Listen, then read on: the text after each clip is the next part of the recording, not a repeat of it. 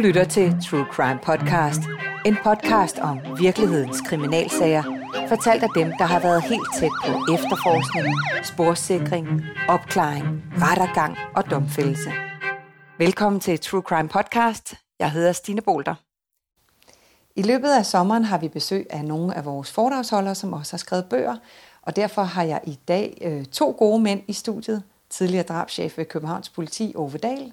Velkommen til dig. Tak for det. Og tidligere souschef og efterforskningsleder, efterforskningsleder ved rejseholdet, Kurt Krav. Velkommen til dig. Tak. I 2016 så udgav I samtalebogen Drabscheferne, de største sager, og jeg var med som den nysgerrige øh, flue på væggen. Men Ove, du kan jo lige prøve at fortælle os lidt om den her bog. Ja, altså i 2016 troede jeg ikke, at jeg skulle lave flere bøger, men jeg blev så overtalt blandt andet af dig, Stine, og som havde fået den øh, glimrende idé, at, at det skulle være en bog øh, med, med Kurt og jeg, øh, en slags øh, samtalebog. Og, og det vil jeg sige, at øh, det, det der kommet et rigtig godt produkt ud af. Altså det, vi har siddet i, i rigtig mange timer øh, over for hinanden og drøftet alle mulige ting. Øh, efterforskningsskridt og efterforskningsmuligheder, mange forskellige sager, men vi har så lavet sådan noget pingpong, hvor vi også har stillet nogle spørgsmål til hinanden, og det synes jeg har været, det har været rigtig øh, berigende. Og, og, og sådan afslutningsvis kan jeg sige, at øh, vi kom i hvert fald til, til den konklusion, at det var en fejl, at, at vi ikke i vores øh, virkelige tid, altså vores, vores tid i, i politiet, arbejdede sammen, men det kom vi altså aldrig nogensinde til, men det har vi så gjort i forbindelse med den her bog. Ja, og de mange foredrag, I holder rundt omkring, hvor I også øh, står sammen på scenen. Øh, bogen tager jo udgangspunkt i de syv motiver til at slå ihjel, og øh, der vil jeg jo gerne have dig, Kurt, til at fortælle os lidt om de her syv motiver.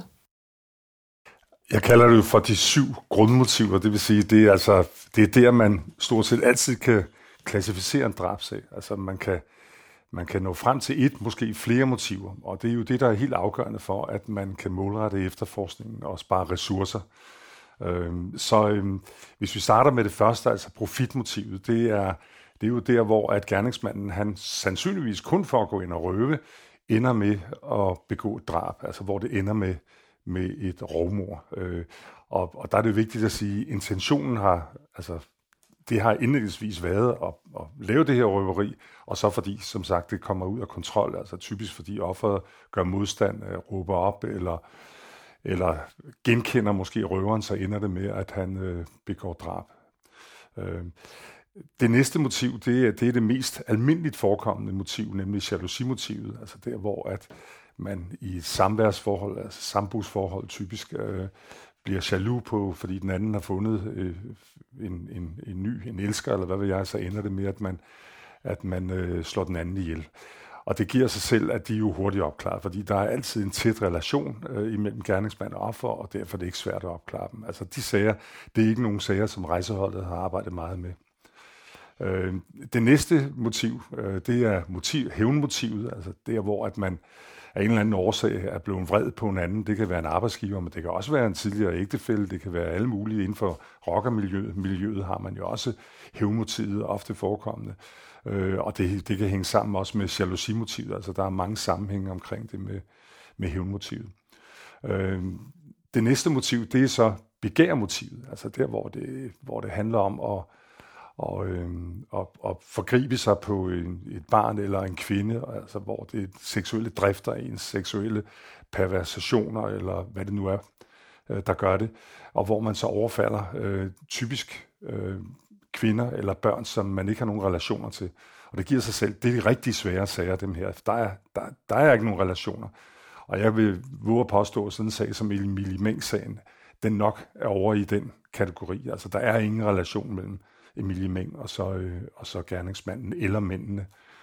Øh, det næste motiv, det er det, der hedder udstødelsesmotivet, altså der, hvor at man øh, er medlem af en, en kriminel bande, en rockergruppe, eller det kan også være en religiøs sekt, og hvor man øh, overtræder de interne spilleregler for, hvad man må og ikke må. Og, øh, og der ligger der i det, at så kan man altså blive øh, erklæret for fredløs, og det vil sige, så må enhver dræbe en. Det er ikke noget, vi ser så meget mere i Danmark. Vi så det under den store rockerkrig i 90'erne, hvor der var altså nogen, der, der forbrød sig mod de interne regler, og det kunne være sådan noget som bare det at tale med politiet. Øh, det må man ikke inden for den verden der. Det kunne være nok til, at man, at man blev øh, erklæret for fredløs. Så er der det, der hedder religiøs, øh, kulturel fanatisme, øh, Øh, politisk fanatisme.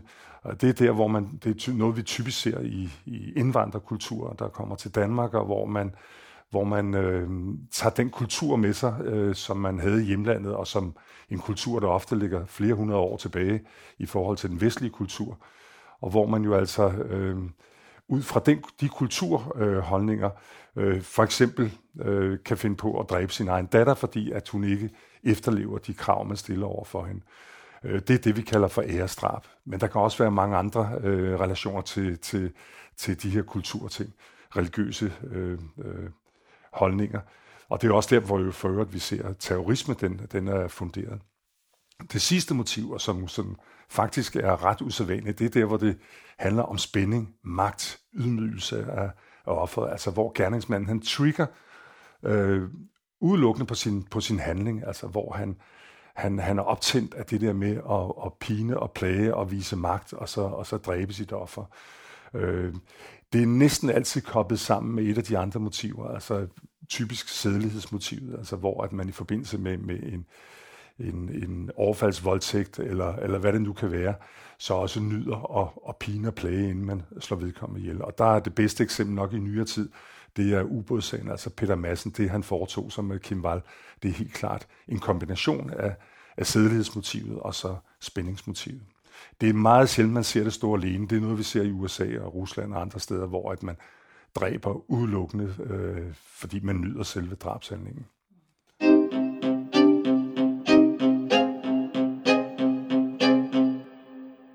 Jamen altså, øh, jeg kunne jo godt tænke mig, at I læste lidt op af bogen, og vi har fundet et, øh, et sted i, i starten af bogen, og jeg tænker, at Ove, du kan starte med at læse det op, der, der sådan indleder jeres samtale.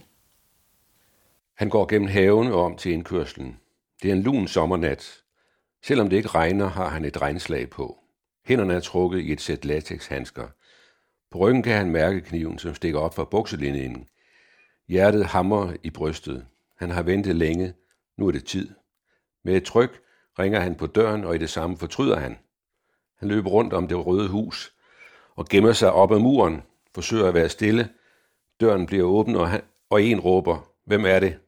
Manden i mørket bliver stående stille i 5-10 minutter, så vender mod tilbage. Nu skal det være. Han ringer igen på døren, går et par skridt tilbage og står mellem bilen og bryggersdøren. Hans ene hånd hviler på den store kniv på ryggen. Så går døren op. Min telefon den ringede søndag den 11. september 2005. Det var formiddag. Min kone, Ginny, og min datter, Josefine, og jeg, vi sad og spiste morgenmad. I den anden ende af røret var kriminalinspektør Torben Jensen fra Lykstør politi. Jeg gik væk fra bordet, da jeg kunne høre, at det var alvorligt. Han fortalte, at de i en villa i udkanten af Års i Nordjylland havde fundet en mand, der var dræbt. Der var ikke umiddelbart nogen mistænkte, og der var heller ingen spor, og døren var låst indefra. Det lød mystisk. Nu har de brug for os fra rejseholdet. Vi ville altid gerne på sagerne så hurtigt som muligt, så hvis en politikreds overhovedet overvejede at tilkalde os, så var det bedst at gøre det i en fart. Noget af det første, vi altid fik sat i gang, det var at sende folk ud til at tømme affaldsspand i hele nabolaget, restepladser, lokale tankstationer, parker osv. Og her kunne vi ofte finde de ting, drabsmanden havde kastet fra sig. Men kom vi ikke tidligt nok, så var de tømt for længst. Videoovervågning på tankstationerne, det galt det også om at få fat i, fordi båndene ofte blev overspillet efter forholdsvis kort tid. Så var det om at komme hurtigere sted. Jeg kiggede straks på ugelisten for at finde ud af, hvad vi havde til rådighed af personale. Der var ikke nogen, der sad med hænderne i skødet. Ikke ligesom i rejseholdsserien fra Danmarks Radio, hvor de sidder og venter på, at chefen ringer og siger, nu er der begået et drab. I virkelighedens verden var alle begravet i sager rundt omkring i landet. Så min opgave var at finde ud af, hvem der kunne undværes bedst. Hvem kunne jeg trække på? Hvem sad i afslutningen af en sag?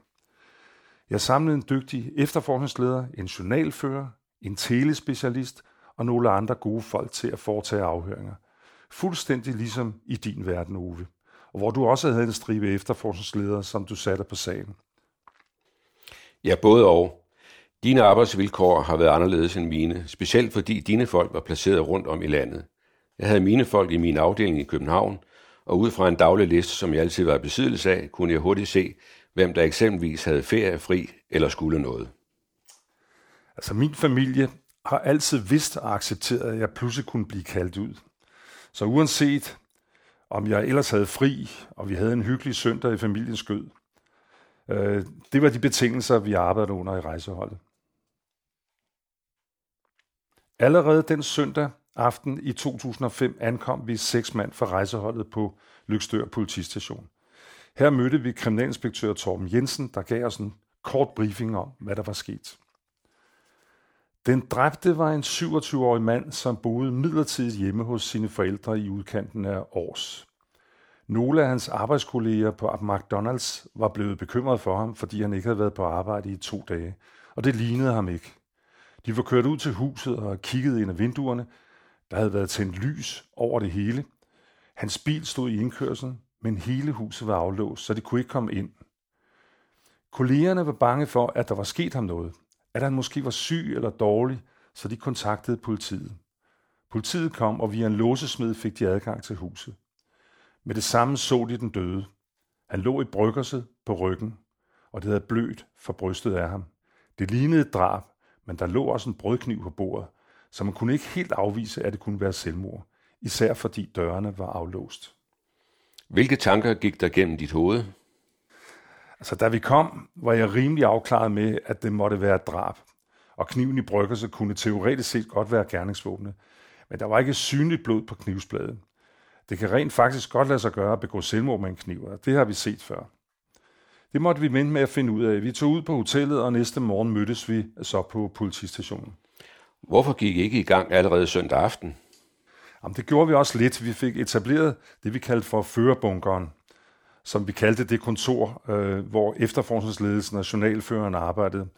Derefter så tog vi en snak om, hvordan vi skulle sammensætte holdene. Vi satte altid en rejseholdsmand sammen med en lokalmand, så kombinationen af lokalkendskabet hos den lokale kolleger og de kompetencer, som rejseholdsmanden havde, gik op i en højere enhed. Det er ikke ligesom på tv, hvor det er rejseholdet, der opklarer det hele. Men de indledende efterforskningsskridt var vel blevet foretaget. Der var vel også allerede på det tidspunkt tilkaldt kriminalteknikere, som havde været i gang på gerningsstedet, formoder jeg. Ja, det havde de. Alle de der uopsættelige skridt var foretaget. Om lørdagen havde kriminalteknikerne gennemført de forløbige undersøgelser og tilkaldt en retsmediciner, som havde foretaget en findestedsundersøgelse. Han var næsten helt sikker på, at det var et drab og ikke selvmord. Og da vi samledes mandag morgen, blev hele stationen briefet. Det er en god idé at inddrage alle ansatte, for de bor jo ude i lokalområdet. Igennem årene har vi fået mange gode informationer fra andre personalegrupper, lige fra pedellen til politimesteren – og hvis nogle detaljer ikke kunne lukkes åbent ud til alle på stationen, tog vi det senere på et lukket møde. Kurt, jeg kunne lige supplere, at den åbenhed, du taler om, har jeg altid været et kæmpe tilhænger af. Ja. På den måde føler også kontorpersonale sig inddraget i sagen, fordi de alle er vigtige i en opklaring. I dag sker det tit det, at menige ansatte ikke bliver inddraget, og det er bare synd. Det er helt enig. Hvis man inddrager høj som lav, føler alle en smule medansvar og et engagement. Hvis man så som leder beder dem om at arbejde lidt over, er de klar, fordi de ved, hvor vigtigt det er for opklaringen. Helt enig. Ved morgenparolen fortalte Torben Jensen, at man havde talt med naboerne, der sagde, at huset normalt blev beboet af en mand og hans kone, og at deres søn midlertidigt var flyttet hjem på grund af nogle samlivsproblemer. Manden i huset var på Grønland for at arbejde, og konen var i Spanien. Og naboerne havde godt nok ikke set sønnen i et par dage. At der var lys tændt om natten var ikke usædvanligt. Det var der næsten døgnet rundt. Og huset var altså aflåst? Ja, øh, huset var helt aflåst. Et enkelt vindue stod halvåbent, men man kunne ikke komme ind den vej. Ja, nu bliver jeg nødt til at stoppe her, men det er jo så spændende øh, at høre jer fortælle om det her en gang til. Jeg har jo siddet som den nysgerrige flue på væg og hørt jer fortælle det, men at høre det en gang til. Det er rigtig spændende.